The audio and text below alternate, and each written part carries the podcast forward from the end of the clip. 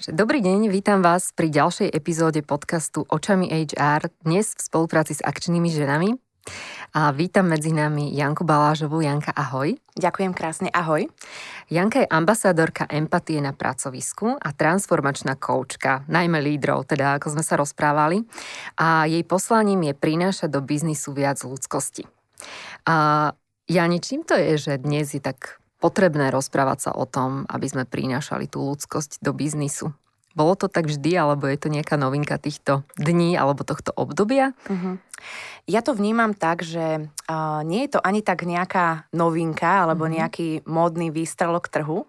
Skôr sa na to pozerám tak historicky, že uh, v predchádzajúcich rokoch to nebolo úplne možné, pretože aj ten politický režim, spoločenské fungovanie, konvencie boli také, že všetko bolo príliš akoby utiahnuté a tým pádom sme mali veľmi striktne nastavené, čo sa od nás očakáva, akí ľudia musíme byť, čo znamená norma, čo je normálne, kto je normálny človek. A bolo veľmi citeľné, že ak sa niekto trochu vychýli, tak uh, hneď tam príde nejaký uh, negatívny pocit alebo dôsledok. Uh, skrátka niekto bude um, jasne cítiť, že je outsider, vyčlenený zo spoločnosti. Ale tým, ako našťastie sa tá doba mení a mhm. uvoľňujú sa všetky takéto konvencie a to normálne sa rozširuje, a to teda nejdem vysvetľovať ako keby do konkrétnych vecí, mm-hmm. že ako sa to stalo. Skrátka, tá doba je teraz taká, že uh, teraz to, čo, čím my prechádzame ako ľudia, je, že my sa musíme uvoľňovať z tých našich mentálnych uh, fixácií. Že to, čo sme zažívali historicky, tak my každý na individuálnej úrovni zažívame sami v sebe a uvoľňujeme sa uh, z rôznych limitov, z rôznych vlastných vnútorných očakávaní. Prechádzame a... takou nejakou transformáciou? Presne tak, uh-huh. presne tak. Je to, je to naozaj taká vnútorná transformácia, ktorá ale samozrejme má nejaké vonkajšie znaky a, a naberá nejaké symptómy. A uh, ide v podstate o to, že uh, my, ak nepochopíme a nezistíme, kto vlastne, kto vlastne sme a čo skutočne potrebujeme, každý sám za seba, tak vtedy nám to bude diktovať niekto iný. Čiže mm-hmm. tam je tá dôležitá požiadavka toho, prečo s tým teraz viac pracovať. Prečo je to vhodné obdobie tak, na to teda sa tak. o tom začať rozprávať. Uh-huh. A Jani, ty si pôsobila ako uh, rekrúterka, v podstate 11 rokov sa venuješ uh, téme ľudského potenciálu. Uh, robila si na pozícii HR business partner, talent partnerky a podobne. A posledných pár rokov sa teda venuješ právne, práve tej téme uh, empatie, uh, ktorú nevnímaš teda len čisto z toho filozofického pohľadu, ale aj ako veľmi praktickú záležitosť. A hovoríš často o tom, že teda je potrebné sa otvoriť tej empatii, aj sme to nejakým spôsobom načali teraz, tu na začiatku. Čo ťa inšpirovalo k tejto ceste? K tej ceste, že z toho rekrutingu, korporátneho rekrutingu a HR korporátneho si sa dopracovala k takejto ceste predkanej empatiou. Mhm. No, ja si myslím, že to bol taký prirodzený vývin a to, že som bola na tých pozíciách, bol len dôsledok v podstate toho, čo ako som ja vnútorne bola vedená už od detstva. Uh-huh. Nebol vplyv tam nejakej inej autority, že, že by som ako keby cítila, že čo mám robiť. Skôr to bolo také, že ja som naozaj od malička cítila veľkú vášeň pre hĺbku. Ja som sa, mm. ja som bola také filozofické dieťa, že ja som stále bádala, že uh, ako funguje život a čo je tá duša a či to tam vlastne vôbec je a veľmi ma bavilo. Ano? A ty si vydala aj takú zbierku poezie však, áno, básni teraz, áno. tak to úplne akože dotvára. Presne to, tak, čo bude hovoríš. rok hej, od vydania, aha, presne aha. tak, presne tak. Takže uh, mňa to vždy fascinovalo. Hĺbka, blízkosť a ono sa to spájalo s potenciálom a ja si pamätám, že ja ako malá som si uh, snívala o tom, že ja budem mať raz vlastnú spoločnosť a bude sa volať mhm. Továre na šťastie, oh. lebo som veľmi senzitívne vnímala uh, negatívne prežívanie emócií iných ľudí. Samozrejme, mm-hmm. išlo to asi najbližšie od rodiny, hej, že som bola senzitívna, keď rodičia boli nešťastní alebo sestry mm-hmm. a mhm. ja som mala takú uh, rolu ako takého slniečka, že som sa mhm. sama do toho teda vsadila a preto som tak túžila zachrániť tých ľudí a vytvoriť teda továre na šťastie a podľa mňa toto uh, určilo potom tú mm-hmm. ďalšiu cestu, že som chcela bádať ďalej a chcela som zisťovať, že ako to ja môžem spraviť, aby tí ľudia boli šťastní a vnútorne spokojní. A teda uh, tie pozície rekrutérka, HR business partnerka, tak to som vnímala ako len prostriedok um, mm-hmm. alebo toho sprostredkovateľa, ako sa dostať hĺbšie k tej téme. No a teraz to už v podstate žijem tak, uh, ako som si snívala, keď som bola malá. Ale nie možno presne v takej tej podobe, hej, ale tam som upustila od nejakých ideálov a ilúzií, takých tých uh, naivných detských. Mm-hmm. Uh, takže teraz je to už také, také skutočné. Hej, ty si aj povedala, že čelíme kríze vzorov a ľudia postupne sa vzdávajú svojich snov, ale teda dá sa povedať, že ty si žiješ ten svoj sen teraz. Áno, Áno, presne tak. Dá sa to povedať. Dá Cítim to, to tak. Cítiš to tak, hej? OK, dobre. Uh, no, rozprávame sa o tej empatii, o tej empatii na pracovisku. Uh, aké také najčastejšie mýty sa možno spájajú práve s tou empatiou?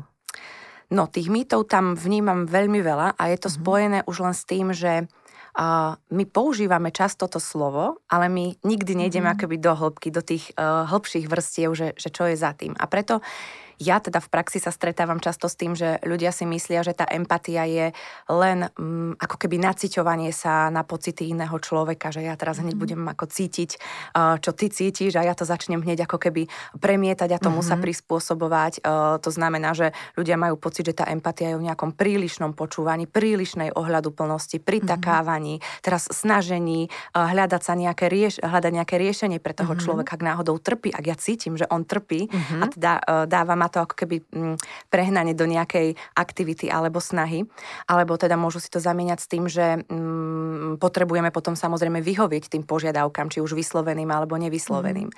A tiež s empatiou sa spája taký mýtus, že mnoho ľudí si myslí, že my sa s tou empatiou rodíme mm-hmm. a teda, že častokrát to majú ľudia ako také ospravedlnenie, že môžu povedať, že ja na to nemám bunky mm-hmm. a mhm. napríklad som muž alebo som analytik, aha, aha. častokrát je tam takýto mýtus, uh, tak ako na čo tá empatia? Alebo som zbytočné. Alebo som v biznise a tam tá empatia nepatrí. Nie? Presne. To je veľmi častý mýtus. Presne. A to je ďalší mýtus, že empatia mm-hmm. je vlastne prekážkou na tom, aby som bol v podstate taký ten uh, zameraný na cieľ, zameraný na nejakú stratégiu a empatia robí zo mňa príliš mekého človeka, mm-hmm. príliš ma odputáva od, od toho cieľa, ktorý vlastne chcem dosiahnuť. Takže toto sú všetko mýty a teda mm. uh, nie sú pravdivé. Uh, uh, ak teda mám to um, dať na tú druhú stranu, že ano, čo teda tá ty... empatia v skutočnosti mm-hmm. je, tak uh, empatia je vlastne schopnosť uh, vnímať realitu uh, iných ľudí z takého pohľadu, ako ju zažívajú oni sami. Mm-hmm. To znamená, že to nás privádza k tomu, že empatia je vlastne ako keby taký nový orgán vnímania. A uh-huh. toto celé je e, vlastne metabolicky veľmi náročný uh, proces pre náš mozog, pretože náš mozog je naučený myslieť úplne nejakým iným spôsobom, veľmi takým jednoduchým, dalo by sa povedať, že možno aj povrchným, stále obmedzeným, uh-huh. oproti tomu, čo ponúka tá empatia. Empatia je vlastne uh, na vnímanie sa viac len ako na pocity. Je to na vnímanie napríklad toho, že akým spôsobom ten človek premýšľa, akú on má logiku a tou logikou aký dáva význam uh, rôznym slovám, to situáciám. zložité toto, počúvaj. Je to zložité na, na také pochopenie, ono to má aj tú potom metodiku uh-huh, vlastnú, uh-huh, cez čo uh-huh. sa to mhm. dá potom praktizovať jednoduchšie, ale uh, nehovorím, že je to ľahké. je to ľahké. No dobre, tak uh, ty sa teda venuješ tomu, aby sme pri, si prinášala, alebo aby sa prinášalo viac ľudskosti uh, do biznisu a tá ľudskosť súvisí s tou empatiou. Takže mohli by sme možno začať pri tej ľudskosti? Môžeme, môžeme. Je to, je to v podstate akoby o tom, že uh, my Veľmi jednoducho, pretože napríklad to, čo som povedala, sa mm-hmm. môže javiť, že vedia, ale ja nechcem byť nejaký terapeut, ja nechcem ísť mm-hmm. s mojimi zamestnancami podriadenými až do takej hĺbky a možno nechcem až tak veľa vedieť. Áno, lebo ja som, ja neviem, ja som quality manažer a ja zodpovedám za toto a ako áno, mám nejakých ľudí pod sebou, ale nemôže mi to zabrať celý presne čas. Tak, presne tak. Ale tam je ako keby tá pozvánka k tomu, že mm-hmm ja, sa, ja potrebujem ako keby e, spracovať e, nejaké ohrozenie zo strany limitov toho druhého človeka. Uh-huh. Čiže e, tá ľudskosť je, že ja si najskôr uvedomím, že ja mám vlastný strach. Ak mám napríklad nejakého pomalého člena e, vo svojom týme, mm-hmm. ale ak mám nejaký element, ktorý je toxický, ktorý narúša moju autoritu. Takže v prvom rade je to vlastne akéby tá ľudskosť uh, k samému Samom voči sebe, sebe. priznať mm-hmm. si, že ja tu nie som za siláka, ja tu nie som za hrdinu. Naozaj si chcem v úprimnosti povedať a priznať a uznať, že mm-hmm. ja sa mhm. momentálne bojím. A s tým sa dá pracovať. Či už uh, v podstate je na to veľa spôsobov, ako si človek môže nejak vypomôcť nejakými nástrojmi mm-hmm. dostupnými, alebo vyhľadať odborníka.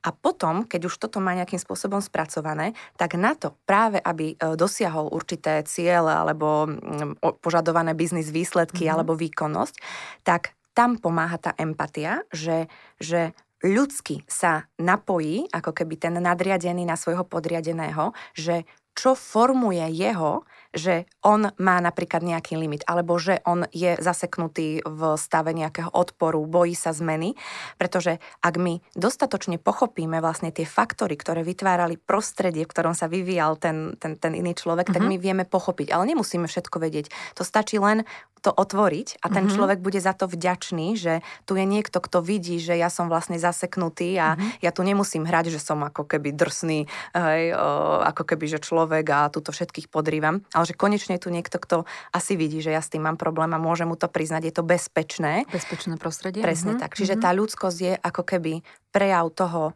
bezpečia. Mm-hmm. Tam nejde o nič iné, mm-hmm. len to, aby sa každý uh, člen uh, alebo článok toho nášho týmu cítil v prvom rade bezpečne, aby mm-hmm. potom si vedel sám zvoliť tú cestu. Nemusí to robiť za neho líder. Každý, každý, ja verím v to, že uh, každý vie, čo je pre neho dobré a každý sa chce posúvať uh, tým vyšším smerom, alebo mm-hmm, ako by som to mm-hmm, povedala. Mm-hmm. Ale to bolo pekné, ako si povedala vlastne na začiatku, že niekedy stačí takéto uvedomenie si, že, že cítim napríklad strach z tých ľudí, hej? Lebo my eh, častokrát si nenecháme ani tú chvíľku pre seba, aby sme zhodnotili tú situáciu, a že čo robí to prostredie nám, ako sa cítime, lebo niekedy naozaj je to o tom pomenovaní a niekedy treba ísť viacej do hĺbky, ale môžeme začať pri tomto. Napríklad. Presne tak, presne mm-hmm. tak. Uh, Dobre, je pravda, že ženy sú uh, ľudskejšie v biznise ako ich kolegovia mužskí? Tak uh, tým, že Lebo som hovorí žena, sa to áno, tak o nás ženách, áno, to sa, že to... máme viacej empatie, áno. že sme ľudskejšie, je to tak reálne? Uh, hovoriť sa to hovorí, ja môžem povedať, že akú ja mám skúsenosť, keďže tiež mm-hmm. som mhm. žena. Áno. si myslím, že je legitimné tiež. Sa že porozprávajme môžem, sa o tom teraz. Áno, áno, môžem odpovedať uh, na túto otázku.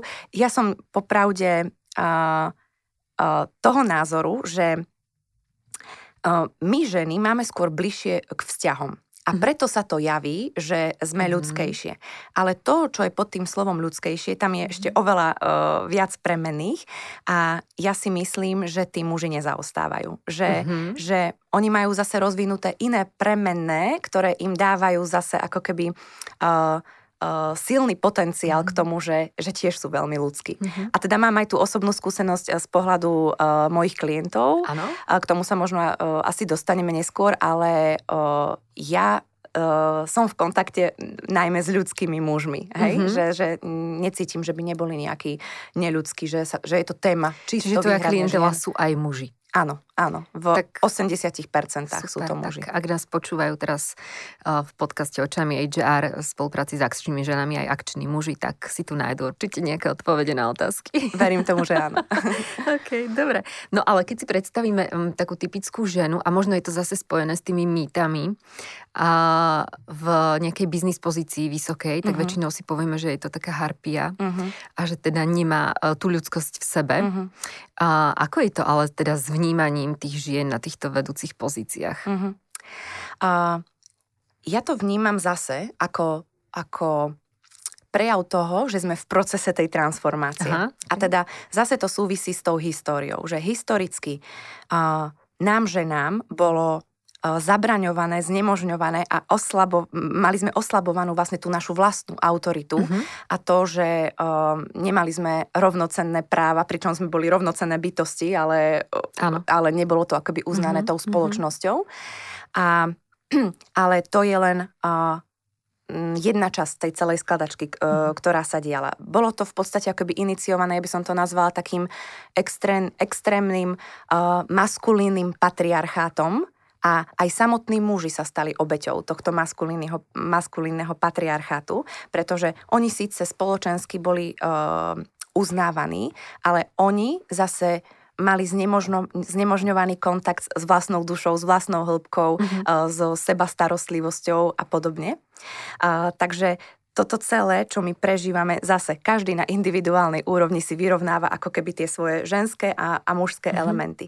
A teda, ako si povedala v úvode, e, tak naozaj niektoré tie ženy, ktoré sa dostanú na také vyššie biznisové uh, pozície, tak oni majú pocit, že to musia urobiť tou starou cestou, Áno. lebo nič iné v podstate nepoznajú. Mm-hmm. A, a stanú sa rovnocenné, rovnocennými mužmi v podstate, mm-hmm. ako keby tým mm-hmm. mužom.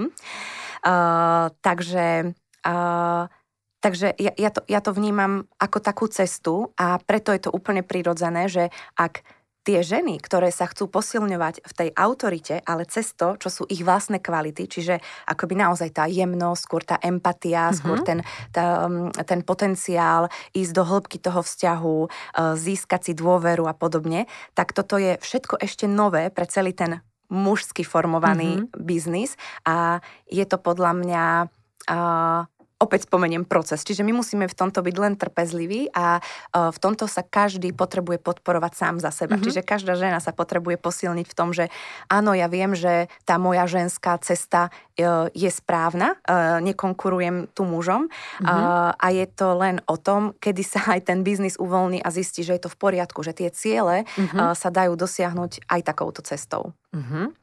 No ako teda pracovať na sebe z hľadiska empatie? Kto všetko by mal na sebe pracovať? Tam nevidím limit, Dobre. že, že kto by nemal, takže ja si myslím, že všetci, ale určite nechcem, aby to vyznelo tak, že ja chcem z empatie robiť teraz e, nejakú dogmu, hej, mm-hmm. že aby mhm. sa to zase nestalo nejakým fanatizmom, lebo uh, všetko sa dokáže uh, zvrátiť v nejaký neprospech, hej, že mm. uh, som, som si vedomá toho, že aj z tej empatie sa môže stať raz taký prostriedok na pohľadenie ega, že niekto vyhlási o sebe, že je empatický, lebo to možno bude mať ako keby uh, nejakú váhu. Ale, mm. ale tá uh, skutočná práca vlastne na sebe je naozaj zase na tej individuálnej úrovni. Nikto nám to nemôže nariadiť, nikto to neurobi v podstate za nás. Mm-hmm. A tá cesta je uh, taká, že si naozaj dopriame ten priestor, ktorý si pomenovala, že my si ho vlastne momentálne nevieme dať, pretože mhm. my sme naučení fungovať uh, z, z, z takého ako keby pocitu, že je na nás neustále vyvíjaný tlak. A aj keď tam ten tlak nie je, tak my si ho vyrobíme. My, mm-hmm. tá, tá mysel nám ho ako keby že vytvorí a my to nejak nemáme šancu nejak ako keby spochybňovať, mm-hmm. takže my len ten tlak cítime. Takže tá prvá cesta je iba si uvedomiť, že mm-hmm. či teraz je adekvátny ten pocit uh, tlaku, či je to ako uh, reálne, či mm-hmm. skutočne sa mi niečo také deje, alebo sa v tom môžem uvoľniť. Naučiť si postupne dopriať viac času, netlačiť sa tým, že mám samé povinnosti v práci, v domácnosti, proste koničky a, a no, podobne. toto máme asi takto Áno, veľa nastavené. Presne, tak. Veľa z nás nastavený. Bol... Aby sme boli dokonali, perfektní, presne. aby sme všetko splnili, čo sa od nás očakáva. Presne tak, že aby sme naozaj... A zase to ide o ten výkon, že mm-hmm. ako keby my stále niekomu potrebujeme dokazovať, že my na to máme a my to mm-hmm. vieme a sme toho schopní a za mnou sú také a také výsledky a taký to-do list som si urobil. Mm-hmm. Ale, ale toto nie je cesta. Práve naopak, to, čoho sa človek desí, je väčšinou tá pasivita. Lebo my mm-hmm. sa mhm. potom bojíme, že stratíme tú hodnotu. Pretože mm-hmm. doteraz tá hodnota u nás, v našom vnútri, v našom ponímaní, čo si o tom myslíme, závisela od toho, uh, uh-huh. aké výsledky to prinesie, čo si o nás povedia uh-huh. ľudia, aké uznanie dostanem, ocenenie, status, uh-huh. m- nejaké materiálne hej, zabezpečenie. A tá pasivita je veľký strašiak, lebo to trošku zaváňa až takou prázdnotou a my ľudia nevieme, čo s tou prázdnotou. Uh-huh. Ale tam je jediná cesta, iba ísť, vojsť do tej prázdnoty, čeliť vlastne tomu, mm-hmm. čoho sa bojíme, aby sme zistili, že tam nič také strašné nie je a tam sa môže vytvoriť niečo nové a môžeme tam zistiť, že čo chceme, čo my potrebujeme, mm-hmm. čo nám prospieva, čo nám neprospieva, akým ľuďom sa ja teraz chcem vystavovať, nechcem. My nie sme povinní sa vystavovať každému človeku, my nie sme povinní zdolať každú výzvu, ktorá je pred nami. Mm-hmm. A toto všetko si my tak potrebujeme ako keby sami so sebou prejsť a sa, stať sa sami sebe takým najlepším priateľom. No a ty si vlastne napomocná na tejto ceste. Áno, áno. v tom cítim ja tú e, službu ľuďom, áno.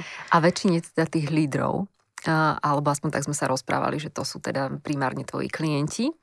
A sú manažery na dnešných pozíciách otvorení takejto zmene? Um, nie je to vo veľkom, uh, ide to pomaly, hej, teraz klamala by som, keby som povedala, že uh, mám desiatky správ a kontaktovaní, že teda, že, že idú do takejto spolupráce, ono si to vyžaduje odvahu a pri tých líderských pozíciách je náročné si priznať, že uh, lídry potrebujú pomoc. Hej, mm-hmm. tam, tam častokrát sú oni uh, vedení takou uh, vnútornou tendenciou, že chcú byť silní a je mm-hmm. veľmi, nechcú žiadať o pomoc, lebo tým by ukázali, že sú vlastne zraniteľní. Mm-hmm. Takže aj toto je proces, ale uh, teda sú reálne dôkazy a teda uh, sú viacerí otvorení tomu. Sú reálni som klienti. Áno, presne, sú reálni klienti. OK, dobre, takže, takže sú, sú áno, aj takí áno. a teraz možno, že naozaj podnietime viacerých sa zamyslieť nad touto témou. A sú to teda viac muži alebo ženy u teba? U mňa teda, ako som povedala, tí muži. Tak, tí muži takých 70-80% aha, aha. mužov. Mhm. Takže to je ako celkom taký zaujímavý, zaujímavý pomer. A, a je nejaký možno vek, ktorý prevažuje? Je to nejaké obdobie? Uh, je to kedy tak, sa že... začnú ľudia trošku zamýšľať uh-huh. možno nad tým, že mm, bežia, bežia, už bežia dlho? Áno, áno. Uh, ja si myslím, že už teraz uh, ľudia v stále mladšom veku uh, sa mhm. otvárajú uh, seba poznaniu a takým témam vlastne um, uh, skúmania seba a, a nejaké, nejakému osobnostnému rastu a podobne. Ale kedy reálne a prakticky to chcú ľudia keby použiť vo svojom živote, pretože už čelia veľmi ťažkým krízam, či už mm-hmm. rodinným, alebo mm-hmm. možno pracovným, alebo spoločenským, akýmkoľvek, mm-hmm. tak to sa otvára až po 30 Aspoň ja mám mhm, takú mhm, skúsenosť. Mm-hmm. A teda uh, tí moji klienti, tak uh, to by som zaškálovala, že sa to hýbe tak 35 až 50 rokov. Mm-hmm. Dobre. A s akými otázkami najčastejšie prichádzajú za tebou?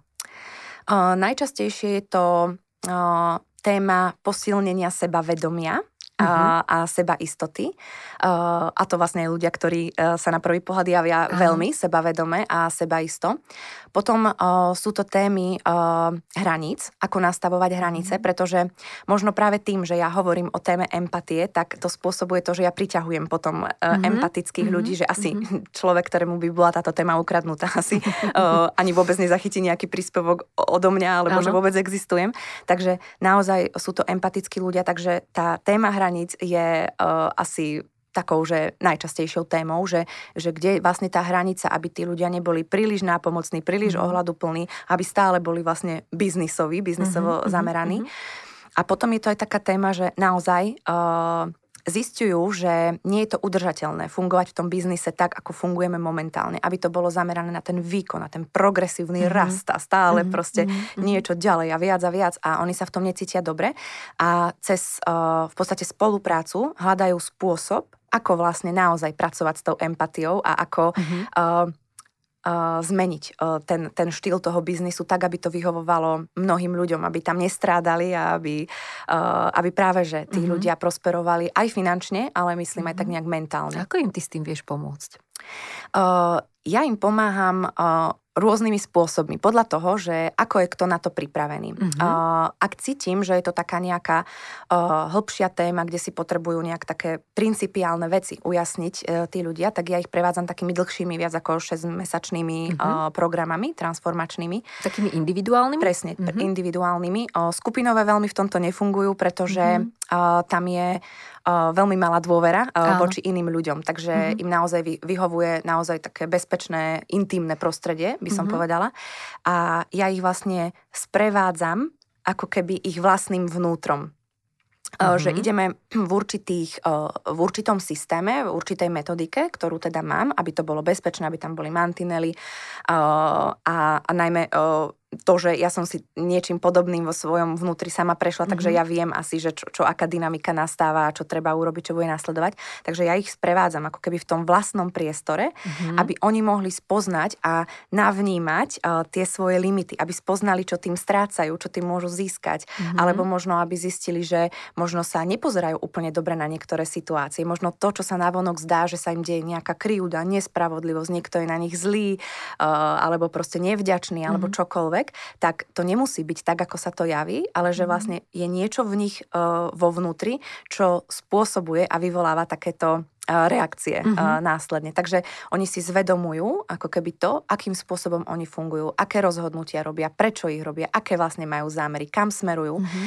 A mnoho ľudí, aj lídrov zistí, že vlastne oni nevedia, čo skutočne sami chcú pre seba. Oni mm-hmm. vedia, čo chcú pre ostatných ľudí, vedia, čo chcú pre majiteľa firmy, investora alebo uh, pre mm-hmm. partnerku, partnera, pre deti, ale oni často nevedia, že čo chcú. A to je problém, lebo ak mm-hmm. oni nie sú v, tom napojení a v spojení s tým vlastným nadšením a vášňou, mm-hmm. to je ďalšia inak téma, e, ktorú by som mm-hmm. asi tiež povedala, že čo riešia, tak potom oni nemajú tú energiu a nemajú ten drive a ten magnetizmus, ten líderský magnetizmus, mm-hmm. ktorý mhm, vedia mm-hmm. uh, posúvať na, na svojich ľudí, aby zase oni ich nasledovali. Uh, my sme tak v úvode toho rozhovoru aj načrtli, alebo teda ja som to tak pomenovala, že niekedy nám možno, že stačí sa zastaviť a opýtať sa samého seba niečo, a, alebo nám pomôže možno takýto rozhovor, a, ktorý tu máme my spolu, ale niekedy naozaj je to už o tom, že sa musíme obrátiť na toho odborníka alebo na niekoho, kto sa tomu naozaj venuje. A existuje nejaký taký moment, ktorý by nám mal odsuknúť, že a s týmto si už asi sami neporadíme? Um, Úplne nemám na to takú uh, striktnú odpoveď, teraz skôr mm-hmm. budem tak ako uh, vďaka tejto otázke uh, premýšľať a je, ja, ja si myslím, že je to skôr taká otvorená téma a zase veľmi individuálna. Mm. Uh, Pre každého to môže niečo iné znamenať, tak, hej, samozrejme. Mm-hmm. Moja skúsenosť je, ako aj moja osobná, ktorú som si sama na sebe zažila, pretože ja som bola tiež ten typ, že strašne veľa som si študovala, všetko racionálne, všetko som mm-hmm. chápala, mm-hmm. ale len z toho pohľadu uh, toho analytického prístupu, len z tej hlavy. Mm-hmm. Ale v tele to bolo úplne inak. A, a často ten... Um, že čo bol ten moment, že si vlastne prišla na to, že v tele je to nejako inak a že asi teda Áno. potrebujem. Ten moment bol, že ja som stretla uh, človeka, uh, u ktorého som sa vlastne vzdelávala. Chcela som sa naučiť ako keby viac práve o tej metodickej empatii, mm-hmm. pretože na Slovensku existuje na to škola, škola empatie od uh, Jehudu Tagara. A Uh, ako som sa učila so zámerom, že chcem pomôcť a zachrániť uh, ľudí, hej, ten, ten mm-hmm. uh, záchranár bol vo mne ako veľmi silný tak ja som cesto začala chápať, že ja sama to v sebe nemám vysporiadané a že ten niekto, kto potrebuje najviac zachrániť, som vlastne ja sama. Mm-hmm. A to bolo, že ja som ako bola konfrontovaná niektorým situáciám a to chcem pomenovať, že ak sa ktokoľvek pristihne pri tom, že niečo sa nám nejak tak podozrivo často opakuje, nejaký mm-hmm. veľmi podobný vzorec, hej, alebo... Čas, napríklad aký? Uh, napríklad, že uh, som ukriúdený, niekto je ku mne mm-hmm. stále nespravodlivý, mm-hmm. stále proste je tu nejaká autorita a uh, ja, ja proste ťahám z kratšieho konca. Mm-hmm. Alebo, a stále. A stále, stále presne. Mm-hmm. Alebo, alebo naopak, ja stále priťahujem hlúpych ľudí. Proste mm-hmm. ja viem, čo mám robiť, ja, ja to dokážem naplniť, ale v mojom týme sú sami hlúpáci. Mm-hmm. Tak, tak a keď toto sa stáva často, že toto takto niekto hovorí, tak tam už uh, môže byť naozaj problém vo vnímaní toho človeka. Mm-hmm. A uh, už tam treba uh, podľa mňa určite odbornú pomoc, pretože to sú také naše blind spoty, ktoré my nevidíme. A uh, a tam by som už teda naozaj prizvala nejakého odborníka k tomu. Bez ohľadu na to, či on je mm-hmm. dosť kompetentný na to. Ja si myslím, že ak akéhokoľvek odborníka, v ktorom, ku ktorému sme v danom momente nejakým spôsobom vedení, tak už len tomu, keď povieme nejakú časť toho príbehu alebo situácie, tak buď nám s tým vie pomôcť on, alebo zase on nás vie uh, odporučiť. Ja neviem, že či to je už na psychoterapeuta, mm-hmm, alebo mm-hmm. naozaj stačí coach, alebo proste niekto iný, nejaký mentor. Mm-hmm. No a ty na tých svojich uh, takých tých sedeniach uh, s tými ľuďmi uh, sa teda rozprávaš, prevádzaš ich na tej ceste a keby sme si mali dať možno, že nejaký taký, ja neviem, praktický príklad, mhm. niečo, mm-hmm. čo Existuje niečo, čo by sme vedeli naučiť možno, že našich poslucháčov na to, aby sa tak Eh, zorientovali. Áno, asi aby pochopili, aby aj že pochopili, že ako to rozumiem. môže tak vyzerať, mm-hmm. fungovať, takéto stretnutie s tebou? Áno, lebo naozaj je to o tom rozhovore, o mhm. empatickom mm-hmm. rozhovore a potom ja používam rôzne nástroje, ktoré sú ale vždy individuálne prispôsobované. Mm-hmm, no, to znamená, že rada dám ukážku, aby si to každý vedel aha, nejak aha, tak navnímať. Uh, možno by som dala taký príklad, aby som sa mala z čoho odraziť. Uh, asi taký najčastejší vzorec, na základe ktorého ženy primárne fungujú, ale aj mm-hmm. niektorí muži, ktorí sú viac citliví, ktorí majú skôr tú mm-hmm. ženskú kvalitu v sebe mm-hmm. uh, rozvinutú, tak je, že nie som dosť dobrá, nie som dosť dobrý. Mm-hmm. Ono sa to potom na vonok uh, prejavuje tak, že ak si to chce niekto navnímať, že či s tým má problém, tak prejavuje sa to tak, že ja neviem, môžeme naháňať stále nejaké certifikáty, stále nejaké mm-hmm. vzdelávanie, stále si niečo ako potvrdzovať, alebo um, máme nejakého šéfa a jemu chceme mm-hmm. dokazovať, že a toto som zvládla, a toto som spravila. Proste ako keby získavať taký, taký nejaký súhlas od nejakej vyššej autority, mm-hmm. že áno, áno, áno, si dosť dobrá, to potvrdenie. A, to, a väčšinou to potvrdenie nikdy neprichádza. Takže aby my sme neboli manipulovaní ta, takouto, takýmto vnútorným presvedčením, mm-hmm. alebo to môže byť kľudne aj projekcia, uh, a ešte prečo je dôležité nenechať sa manipulovať? Ono nám to uberá z rešpektu a z autority. My si vtedy oslabujeme tú autoritu mm-hmm. a my vlastne sa stávame človekom, akým v skutočnosti vlastne nechceme. Ani o tom nevieme. Takže je veľmi dôležité uh, ako keby prepustiť uh, toto mm-hmm. presvedčenie. A teda uh, zase, každý by za tým mal nejaký iný príbeh, ale čo by sa s tým dalo robiť, je v prvom rade, uh, ak aj teraz možno niekto počúva alebo sleduje, tak si, tak si to vlastne uvedomiť, navnímať si, že čo vo mne spôsobuje tá veta. Nie som dosť dobrá. Uh, nejakú konkrétnu situáciu, kedy som dokazovala šéfovi alebo a niekomu, toto som urobila, toto som urobila, tamto som urobila, stále to mm-hmm. nie je mhm. dosť. Navnímať si ten pocit mm-hmm. a nechať ako keby vytvárovať telo, ten pocit. Toto je veľmi hmm. uh, také uh, um, ako by som to povedala, ťažko uchopiteľné pre ľudí, ktorí s tým telom nepracujú, pretože to je ďalšia vec, že my sme uh, generácia, ktorá sa už usídlila veľmi v hlave a strácame mm-hmm. kontakt s našimi inštinktami a s našim telom, čiže to sú dva rozličné svety, ktoré sa dejú v jednom momente.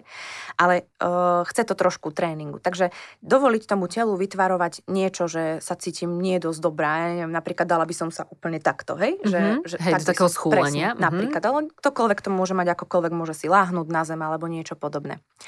Potom sa treba vytriasť z tejto pozície, mm-hmm. uh, uvoľniť sa, mm-hmm, tak, predýchať a podobne.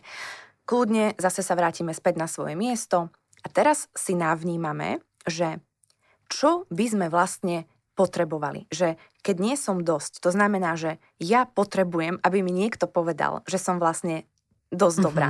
A nestačilo mi to um, takým spôsobom, ako mi to povedala autorita v mojom detstve, pretože to, to pochádza z takých mm-hmm. naozaj úplne primárnych našich vzorcov od matky alebo mm-hmm. od oca. Pravdepodobne tam mohol byť nejaký kontrolujúci rodič alebo veľmi vyžadujúci alebo fungujúci v móde, že uh, on sám nebol so sebou spokojný, takže to dával pociťovať niekomu mm-hmm. inému.